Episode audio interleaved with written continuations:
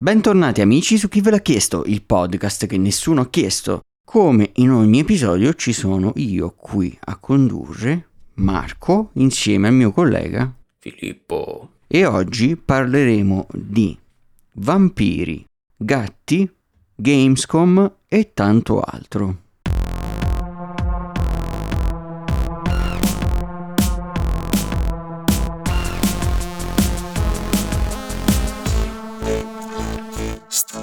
E direi di iniziare subito, come al solito, dalle notizie videoludiche che quindi includeranno anche la Gamescom. Sì, yes, ovviamente sì, perché c'è stata la Gamescom, ci sono stati anche, eh, c'è stato anche un altro piccolissimo evento, in realtà più piccoli eventi compressi, ma nulla di... diciamo che il grosso era la Gamescom, dove hanno fatto un po' più di ciccia e di cose nuove. Fra cui direi la grande bomba, il ritorno finalmente del figlio il prodigo Dead Island 2 che avevano annunciato tipo 8 anni fa.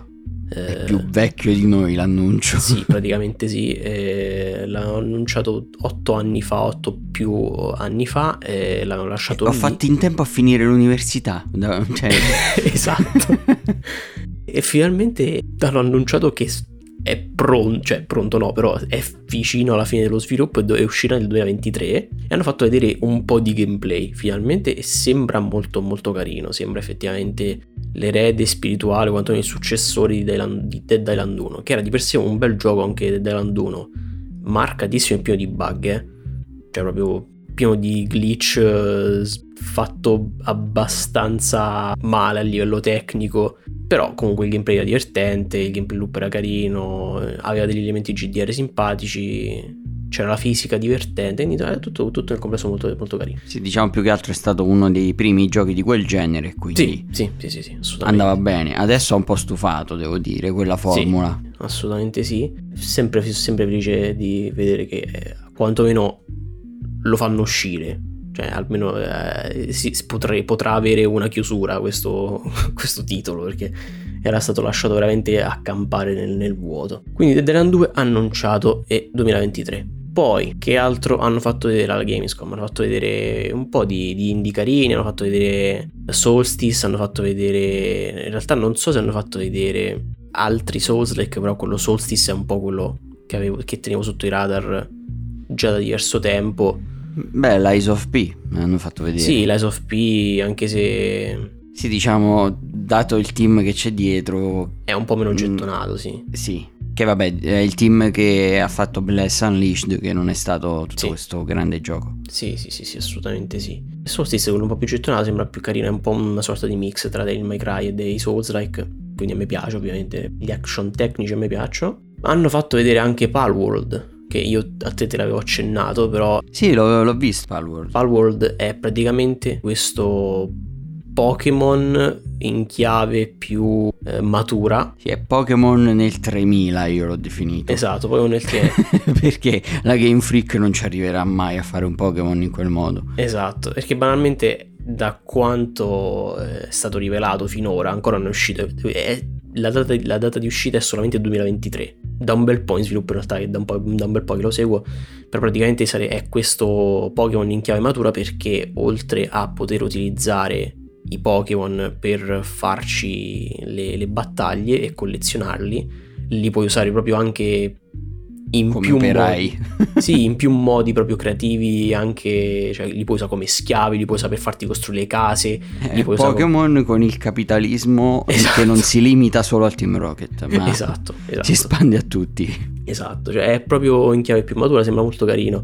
Lo sto aspettando, sono curioso. E allora i PAL, penso si chiameranno PAL. Sì, sì, immagino sono proprio plagiatissimi da sì, Pokémon, sì, sì, è chiaro. Ma... Però eh, il gameplay sembra decisamente figo. Sì, è un po'. è molto più aperto, ecco, rispetto al tipico Pokémon che abbiamo noi. Poi, alla Gamescom, non so se l'hanno fatto vedere alla, alla Gamescom Wolong. Eh, l'hanno fatto vedere forse alla conferenza di Microsoft. Mm. Sempre, diciamo, nell'ambito delle conferenze che hanno Sì. ruotato intorno alla Gamescom. Sì, sì, sì, sì, sì.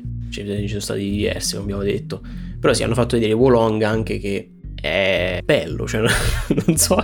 Non Sì, so. allora è un Niho Eh, che tra l'altro è fatto dallo stesso team, il team sì, dal Ninja. team Ninja, sì, sì, sì. Però non eh, in chiave Souls-like, non si avvicina meno ai Souls, Mm. ma più agli action a Devil May Cry, diciamo. Sì, sai che? È, è- è più Ninja Gaiden. Eh, sì, giusto. E qui- eh, quindi, cioè, è tecnico come era già Nioh, per i combattimenti da quello che si è visto, però eh, non ha le componenti dei Souls come la barra della stamina, non ci sarà, quindi è più action da quel punto di vista. Sembra veramente tanto tanto figo e quello uscirà a inizio 2023. Sì, voi sapete, cioè, se avete, non so se chi ci sta ascoltando, però se voi avete mai giocato Ninja Gaiden saprete che sono anche Ninja Gaiden erano giochi abbastanza tecnici e anche abbastanza difficili, lo dico io che eh, me li- me li- me li- mi piace di solito bruciarmeli i giochi difficili, però eh, in particolare Ninja Gaiden era molto difficile. Questo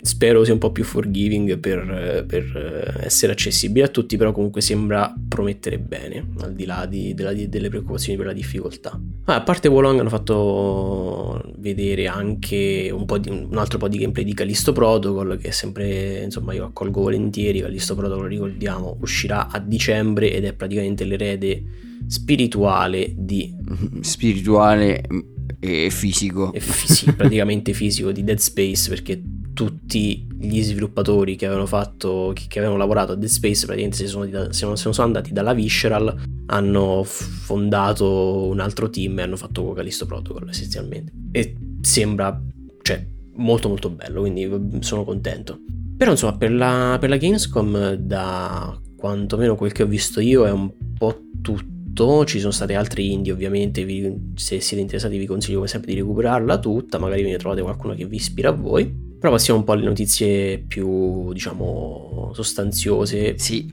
alla notiziona della settimana direi. sì cioè che hanno per noi a malincuore per loro probabilmente con gusto hanno aumentato il prezzo della PlayStation 5 Vedremo se per loro con gusto, Eh. perché sicuramente è un qualcosa che avrà delle ripercussioni su Sony.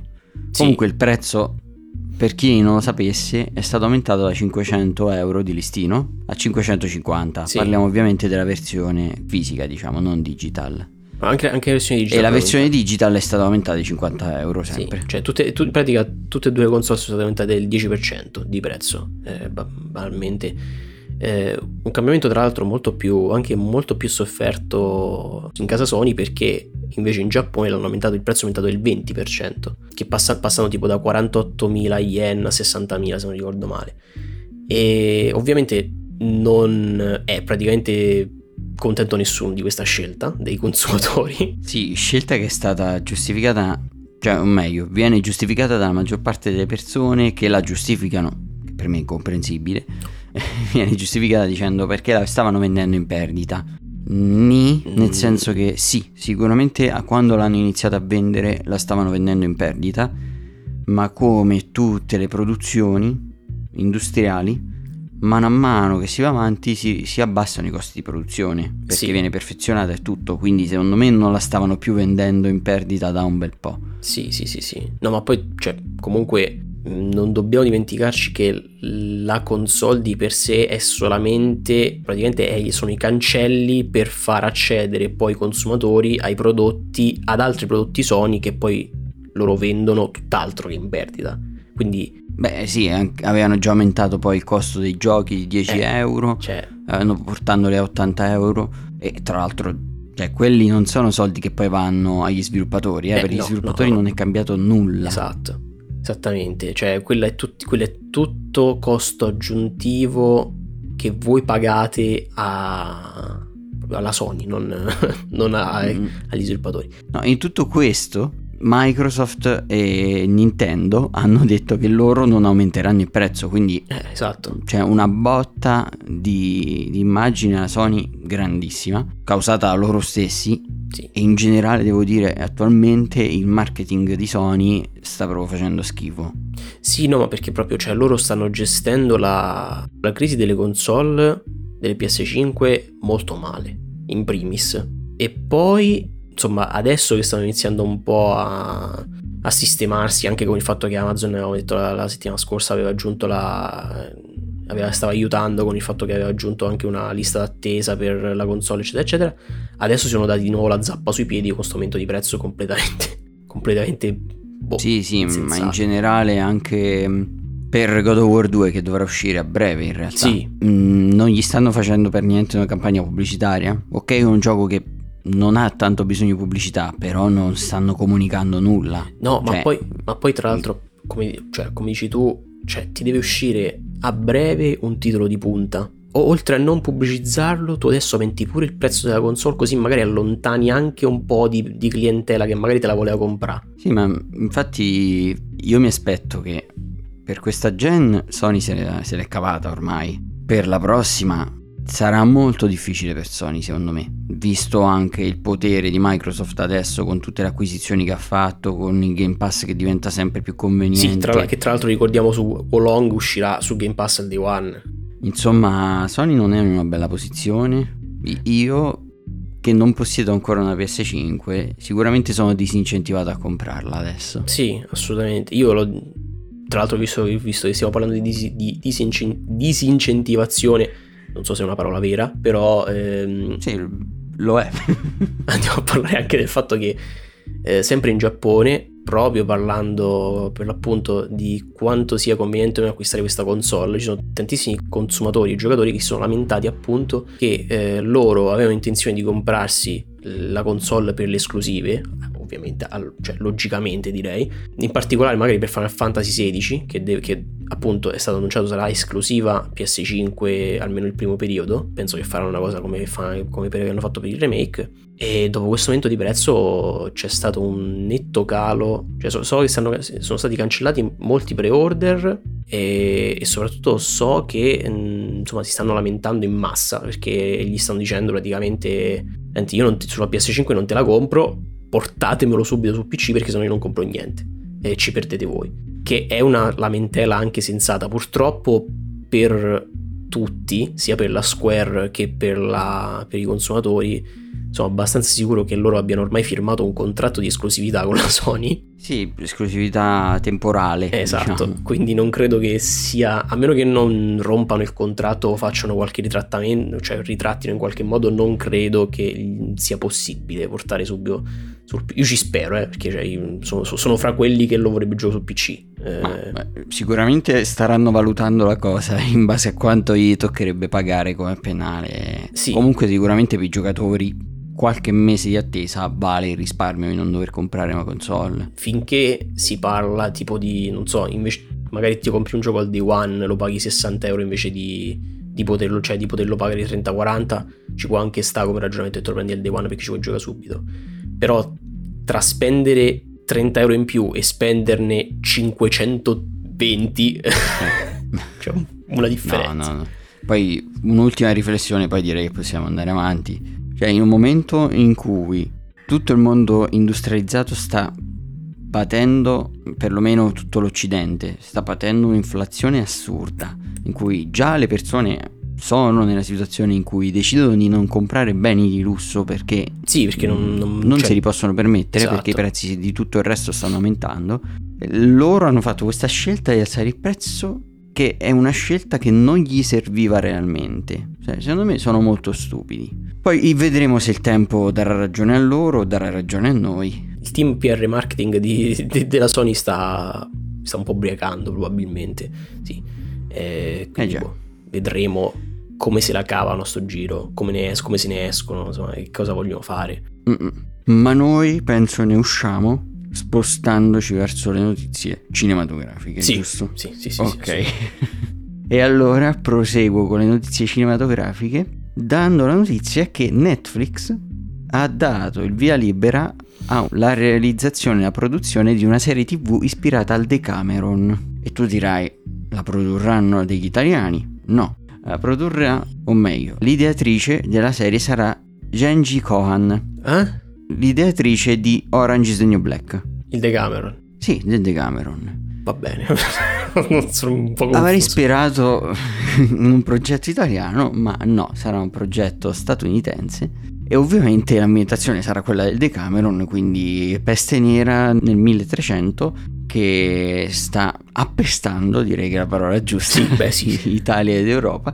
E questo gruppo di giovani si andrà, eh, ho detto giovani con 5G, Giovane. questo gruppo di giovani si ritirerà in una villa nella campagna della Toscana per isolarsi e sfuggire sì. al contagio. Vabbè, e... E nel frattempo si racconterà delle storie. Sì, la- la- questa è la, lore, la deep lore del Decameron, cioè se, se dovreste conoscere, studiare, cioè visto che la dovreste avete avuto studiare, non so parlare oggi, ok, avreste, avreste dovuto studiarla a scuola, in teoria. Sì, che poi è una delle cose più piacevoli alla fine de- della letteratura studiata Sì. a scuola. Sì, sì, sì, assolutamente. Cioè, mi fa piacere il fatto che magari più persone fuori dall'Italia conosceranno il Decameron.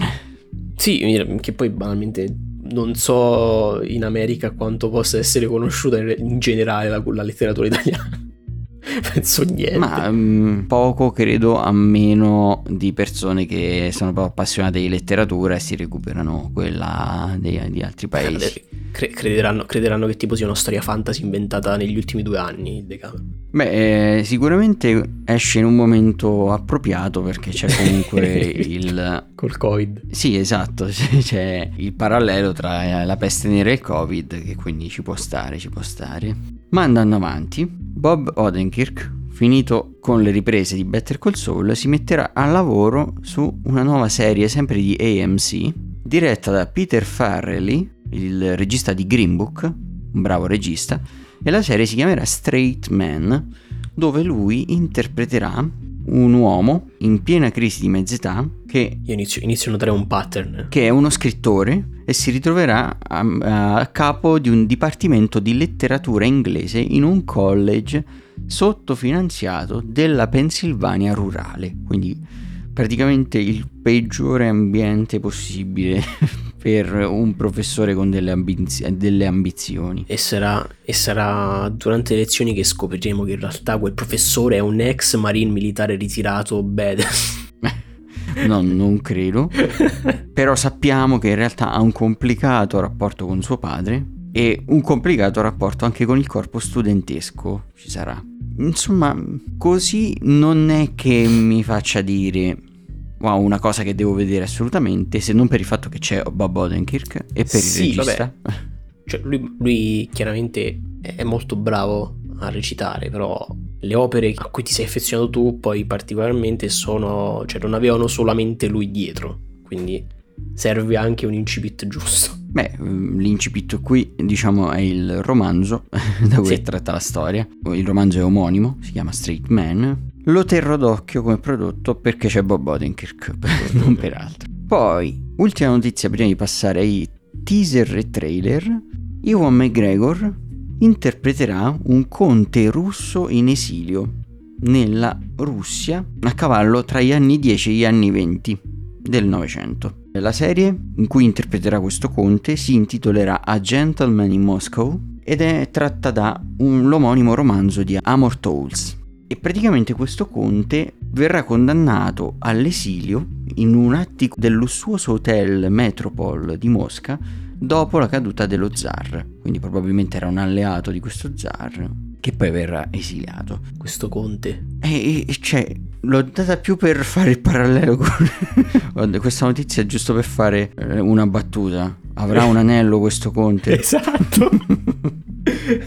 Esattamente, quando, quando ho detto questo conte... Questo conte avrà ammazzato? Avrà fatto... questo conte ammazza, questo conte, questo conte è cattivo. E quindi mi aspetto un Iwan McGregor eh, un po' gu- guzzantiano ecco, in questa serie. Ah, Ma va bene, a parte le cavolate, direi di spostarci su prima un paio di teaser che abbiamo selezionato per voi oggi. Oggi c'era una marea di roba. Sì. Parliamo solo delle cose che ci sono piaciute di più. E il primo teaser di cui parliamo è quello di White Noise, nuovo film di Noah Baumbach, che è il regista di Storia di un matrimonio. Sì, che in realtà qua- quando diciamo vi parliamo, intendiamo Marco, vi dice un po' quello che cioè, quel- com- chi c'è dietro, perché in realtà non si capisce molto dai, dai teaser. Eh, sì, è vero. Comunque questo film White Noise sarà ispirato anche questo da un omonimo romanzo, in questo caso di Don DeLillo, che Mm. ha un nome un po' da mafioso, ma non credo sia un mafioso. Credi? Non, non Per implichiamo favore niente. non denunciarmi Don DeLillo per questa battuta. soprattutto, forse se sei mafioso non ci uccide. Anche. Comunque, questo film, che vede come protagonista Adam Driver, si baserà su questo protagonista che è un docente universitario, oggi tanti docenti Tanti docenti, sì, tantissimi docenti. mm, famoso nel mondo accademico per i suoi studi su Adolf Hitler. Uno strano, una strana materia di studio, però. Mm, Comunque la vita di questo professore e della sua famiglia sarà sconvolta dalla comparsa misteriosa di una nube tossica causata dalla dispersione nell'ambiente di materiali chimici. Bene, è stato descritto il film dalla sinossi diffusa ufficialmente come esilarante e orribile, lirico e assurdo, ordinario e apocalittico. Pelato e pieno di capelli, alto Sì, e esatto, basso. un po' delle dicotomie un po' così. Sì, tra l'altro è, è il primo teaser dove possiamo vedere Adam Driver effettivamente che sta drivando nel teaser qualcosa perché stai Oh, finalmente Adam Driver nel suo, al, suo, al, eh, al suo posto, esatto al volante. Va bene, e da tenere d'occhio, specialmente appunto per le figure che ci sono dietro. Il teaser devo dire che non mostra molto. no Il secondo teaser, che invece mi ha stupito molto dal punto di vista visuale, è quello del nuovo film di Sam Mendes, Empire of Light, che vede tra i protagonisti Olivia Colman e Colin Firth. Insomma, già buon questi cast. nomi dovrebbero Sì. Perché il regista di American Beauty è 1917, Olivia Colman è stupenda, bravissima, fantasmagorica guardate questo teaser perché è un film che parla di cinema e di come le persone sono connesse al cinema, da Eh. quello che sembra. è un film che parla di film e di come le persone sono connesse ai film Sì, praticamente sì, ma veramente mm, il teaser mi ha sbalordito. Mm, Sì, non vedo l'ora di vedere un trailer fatto bene di questo film. visivamente è stato molto, molto carino sì lo riconosco anch'io Passiamo quindi ai trailer veri e propri di oggi. E il primo è quello di Good Night Mommy, thriller psicologico con delle sfumature horror, che vede protagonista Naomi Watts nei panni di questa donna che, a causa di un incendio, è rimasta ustionata in volto. si trova a indossare perennemente un balaclava un passamontagna Sì, un passamontagna. Questa donna ha due figli, gemelli, che cominciano ad entrare in paranoia per il fatto che la loro madre indossa sempre questo passamontagna e il trailer ci fa vedere anche un po' troppo probabilmente sì. e ci fa vedere che questi due bambini diventeranno ossessionati dal fatto che non riescono a vedere il volto della propria madre e cominciano a pensare che quella non sia la loro vera madre, Sì. che sia stata sostituita. diventeranno ossessionati da- dal passamontagna e anche loro inizieranno a indossarne uno Condi- condiviso Guardate il trailer per capire se quello che ha detto Phil è vero. una famiglia di, una famiglia di passamontagna Comunque, a me non è dispiaciuto. Vabbè, brutto non è brutto, però non- a me non ha detto particolarmente chissà cosa. Cioè, mm, Eh, Sì, cioè, mi ha lasciato incuriosito, ma non sono certo di- della qualità del film, del eh, trailer. eh, ecco. esatto. Cioè, mm, boh, ok. Gli- E e gli do un ok su, su, su va bene. Mm, non mi ha stupito particolarmente per scene mostrate, però, o, o per fotografia o altro, semplicemente per l'idea di base mi ha incuriosito. Poi andiamo avanti con The Inspection, film della 24 che parla di questo ragazzo omosessuale ripudiato dalla madre per la sua omosessualità che decide di arruolarsi nei Marine, ambiente ostico, eh, o meglio, rinomatamente ostico per Sì. le persone omosessuali. Eh sì, molto, molto stile. Mm-mm, sì. E si arruola più che altro per cercare di ricucire il suo rapporto con sua madre e cercare di dimostrare a se stesso e a sua madre che lui è un uomo, come la società lo intende, l'uomo. È un film che già dal trailer fa male, nel senso che è tosto e fa percepire il dolore del protagonista. Ti prende fisicamente a pugni il trailer. Eh, in realtà anche. oh no! Ci sono scene dove vieni preso a pugni il protagonista. Sì, ok. sì, quelle sì. Sì, sicuramente sarà un film tosto. Sì, cioè, tratta comunque tematiche eh, tuttora molto rilevanti purtroppo e comunque dubito che ce ne potremo sbarazzare non del film, delle, delle tematiche, nel senso non po- dovremo purtroppo continuare a parlarne perché non riusciamo a, cioè come società noi finché non riusciamo a... Finché non ci sarà più il bisogno di parlare. Esatto, esatto. La fotografia del trailer dà una grana un po' retro al film, che non mi è dispiaciuta. Sembra un bel film. Guardate il trailer e vedete se può interessarvi. Sì, sì, sì. E l'ultimo trailer di oggi è quello di un film italiano di Paolo Virzì che ha un cast veramente importante di attori italiani. Il titolo del film è Siccità e nel cast vede Valerio Mastandrea, Silvio Orlando, Monica Bellucci, Emanuela Fanelli, insomma, tutti nomi grandi. Sì, cioè probabilmente per noi due in particolare più grandi magari eventualmente che per altri sicuramente, però comunque sono persone che di recente, meno male, attori, attrici che sanno il fatto loro e fa piacere vederli in opere un po' più importanti Speriamo. Mm. La trama del film, cioè l'ambientazione del film è Roma, ma una Roma dove non piove da ormai tre anni. E in questa Roma ci saranno tutta una serie di personaggi con storie e, e background diversi,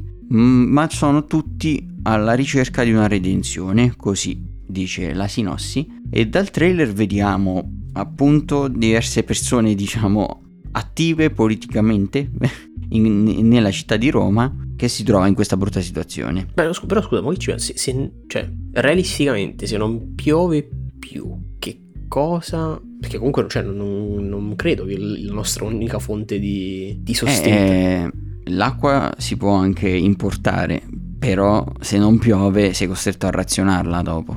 Va bene, quindi sper- eh, ok. Eh, speriamo che continui a piovere allora. Comunque il trailer ha dei toni quasi, quasi pulp, direi. Sì, sì. Sembra un, un film interessante, sicuramente qualcosa di, di originale nel panorama italiano del cinema. Sì, tocca vedere un po' quando esce, come lo presentano. E va bene, questo era tutto per il trailer di oggi e quindi ci spostiamo alle solite rubriche settimanali, iniziando con quella di Phil. Ovvero la rubrica del Mojo.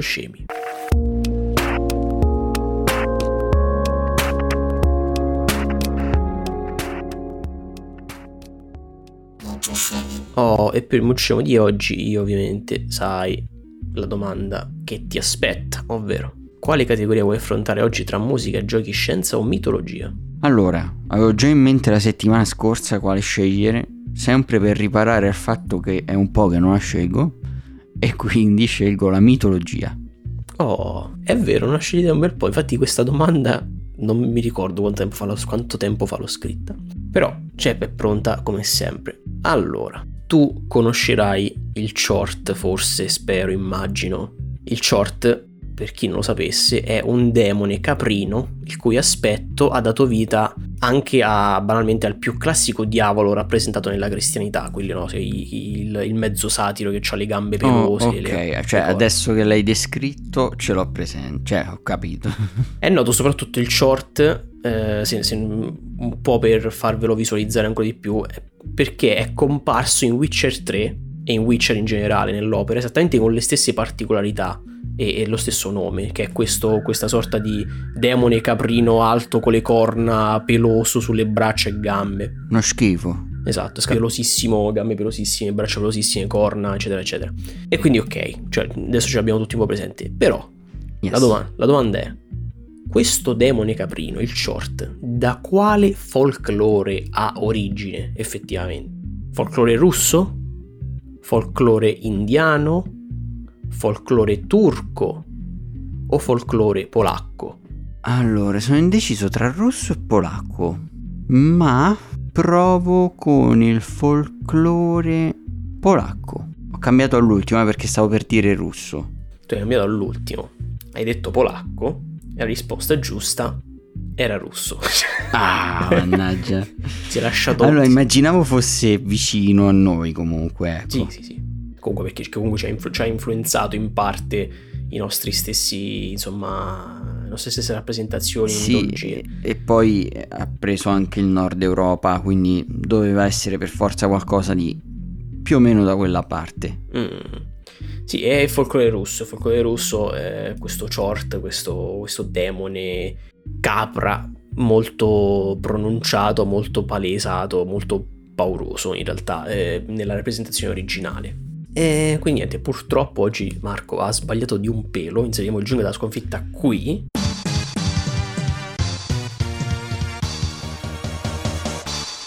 Però non potrà sbagliare sicuramente la, la sua rubrica perché non, non, non, credo, cioè non è possibile proprio fisico.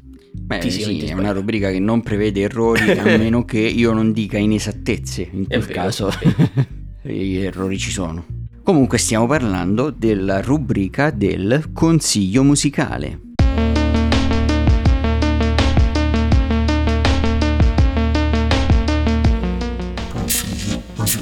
E oggi vi consiglio una band che secondo me in tanti conoscono e che ha anche fatto uscire un album di recente nuovo.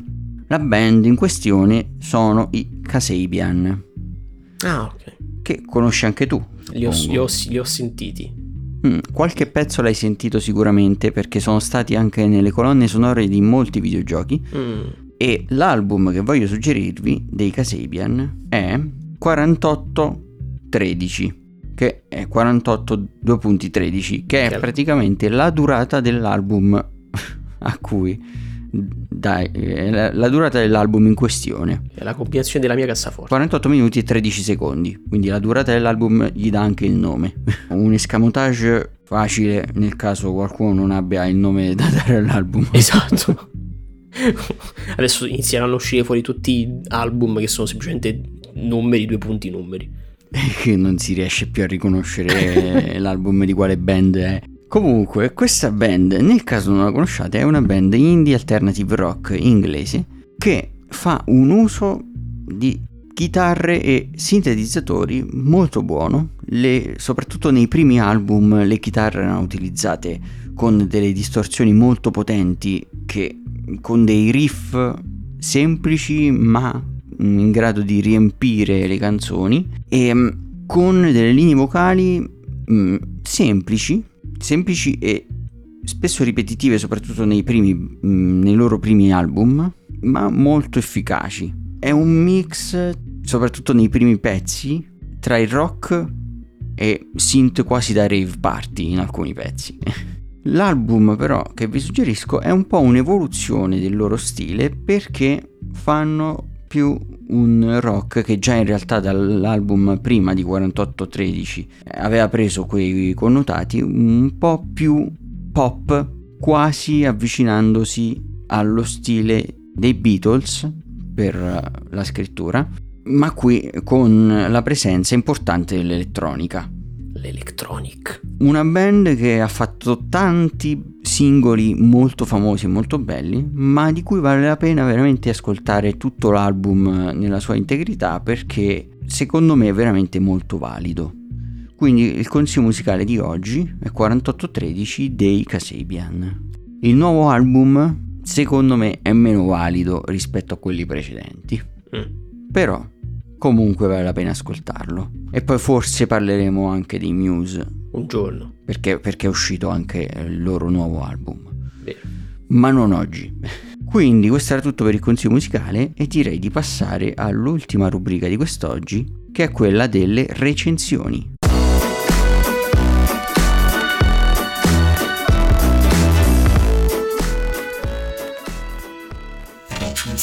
Oh, e tu oggi hai qualcosa da recensire? Io innanzitutto annuncio di avere assolutamente niente da recensire perché è questo martedì uscita la nuova patch di Final Fantasy XIV e sapete benissimo che cosa ciò implichi. Ok. Io sto giocando a Path of Exile perché è uscita la nuova League, ma io ho guardato robe e ho qualcosa da recensire. Bravissimo. Quindi... io invece no. quindi non vi lascio a bocca asciutta e in realtà avevamo anche una recensione su richiesta che slitterà la prossima settimana perché non siamo riusciti a, a recuperarlo a recuperare quello che ci è stato richiesto quindi ci perdonerà il nostro ascoltatore lui sa chi è lui sa chi è Sembra tipo una minaccia. Sì, sì, eh, ti verremo a prendere, ti verremo a cercare. eh, comunque ho due piccole cose da recensire. La prima cosa è un documentario che si trova su Netflix dal titolo Nella mente di un gatto. Questo documentario che degli esperti e delle esperte di gatti parlare dei loro comportamenti e del, lo, de, del loro modo di comunicare e per permetterci di apprezzare di più questi animali che non sono apprezzati da nessuno. Cioè, Esatto, proprio nessuno tutti, apprezza i gatti. Infatti, cioè tutti li odiano. Eh. Io, non, io non conosco una persona che, ha, che, ha- che cioè, gli piacciono i gatti.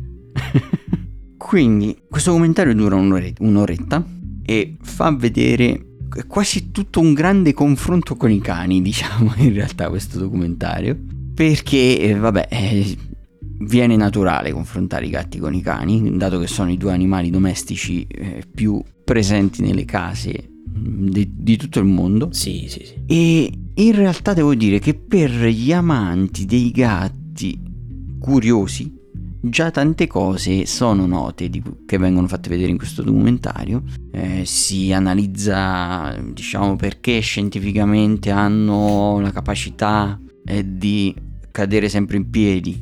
Come i gatti eh, percepiscono lo spazio intorno a loro grazie alle vibrisse, tutte cose così che mh, già una persona che ha dei gatti in casa mh, verosimilmente conosce. Sì, sì, sì. Ma vengono fatti vedere anche degli aspetti un po' più interessanti eh, riguardo a come si addestra un gatto, ad esempio, che è un po' meno conosciuto come argomento, che ha delle grandi differenze rispetto a come si fa per i cani.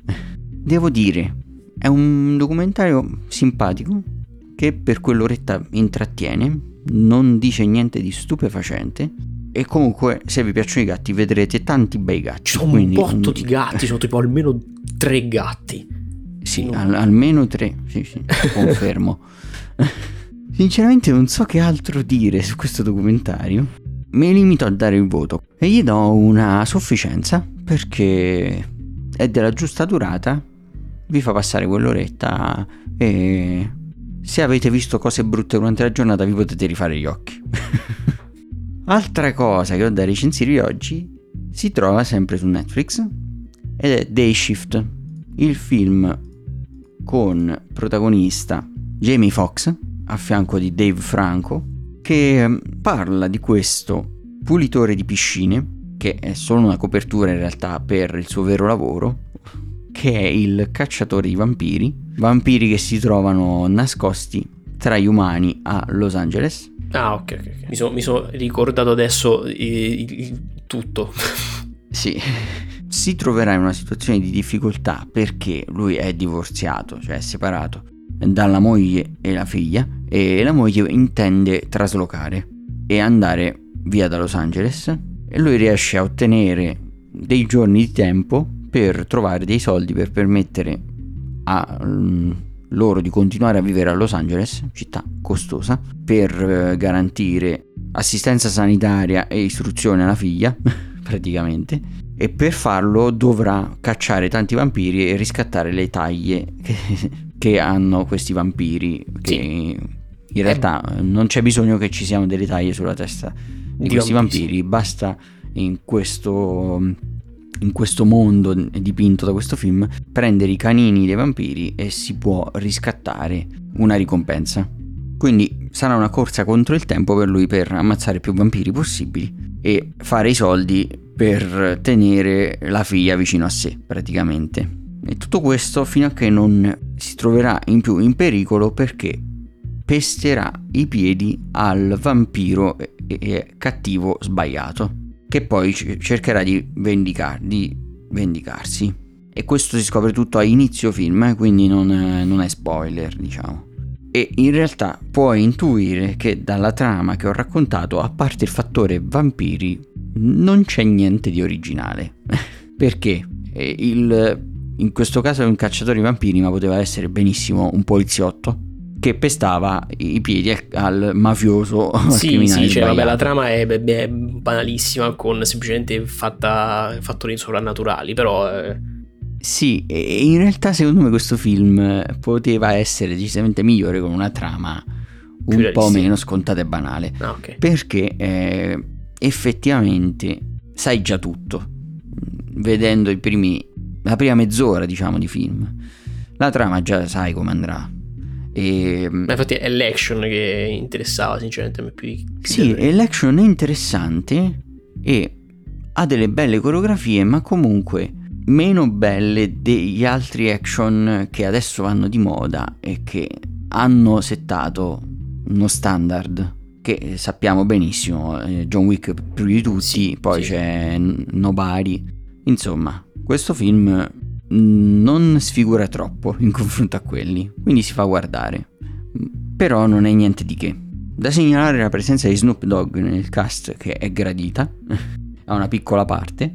Non mi ha convinto molto il cattivo, interpretato, o meglio la cattiva, interpretata da Carla Souza.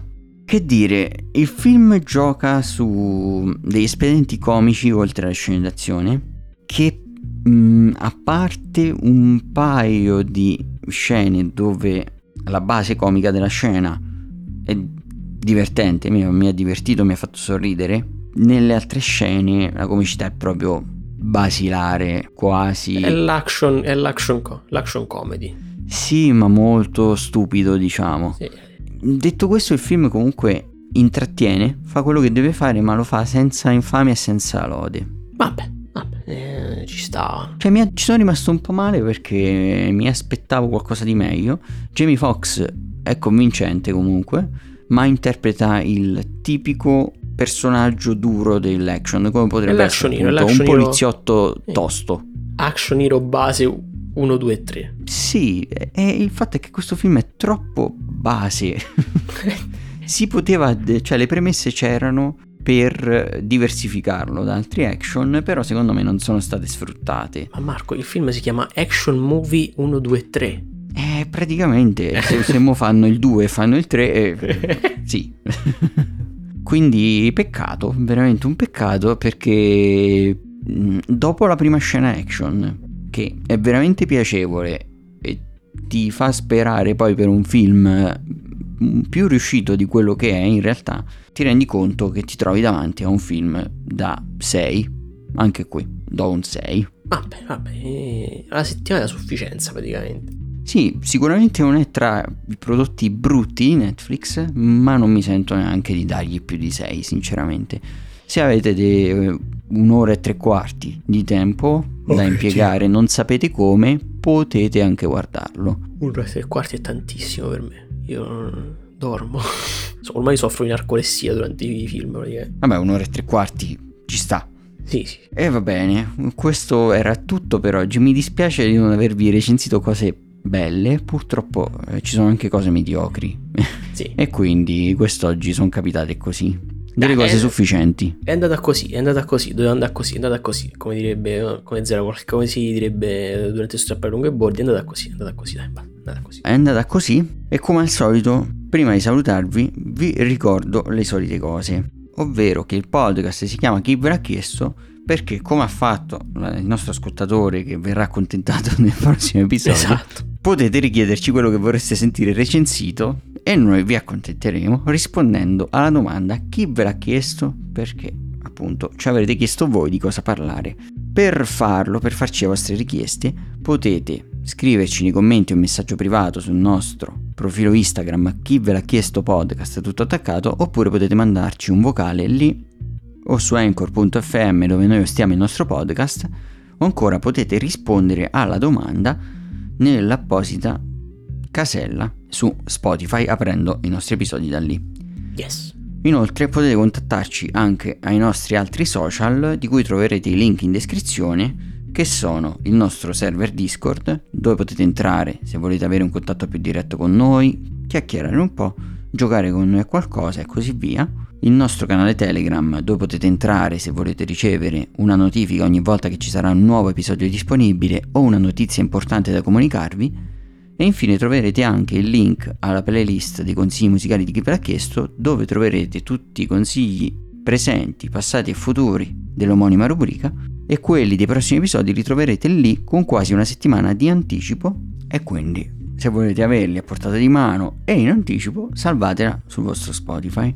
Yes. E questo era tutto. Ovviamente Se vi fa piacere, consigliate il nostro podcast a vampiri e non vampiri. È giusto? Quindi a tutti. Specialmente ai vampiri, se ne conoscete. Sì, cioè se vi capita per strada, non li invitate in casa magari, però consigliate il podcast. Sì, non, non li invitate a pranzo perché probabilmente il pranzo sareste Sì, sì, voi. Esatto. Ebbene, lascio come al solito a te i saluti. Per le rimembranze di Marco è tutto, però per i saluti no, perché per i saluti ci salutiamo al prossimo episodio. Spero che rimarrete con noi anche al successivo e prossima settimanesca episodio di Chi ve l'ha chiesto podcast con noi. Ciao! Ciao!